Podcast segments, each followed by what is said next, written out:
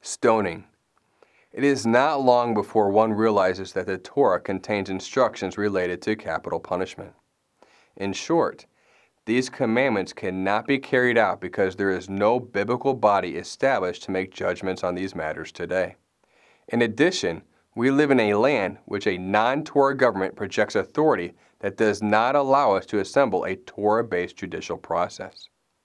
We strongly recommend gaining a strong grasp on this subject, as those that do not follow the Torah are very sensitive to these commandments. They assume because if one is following the Torah, that we should be stoning everybody. Well, that is not really how it works.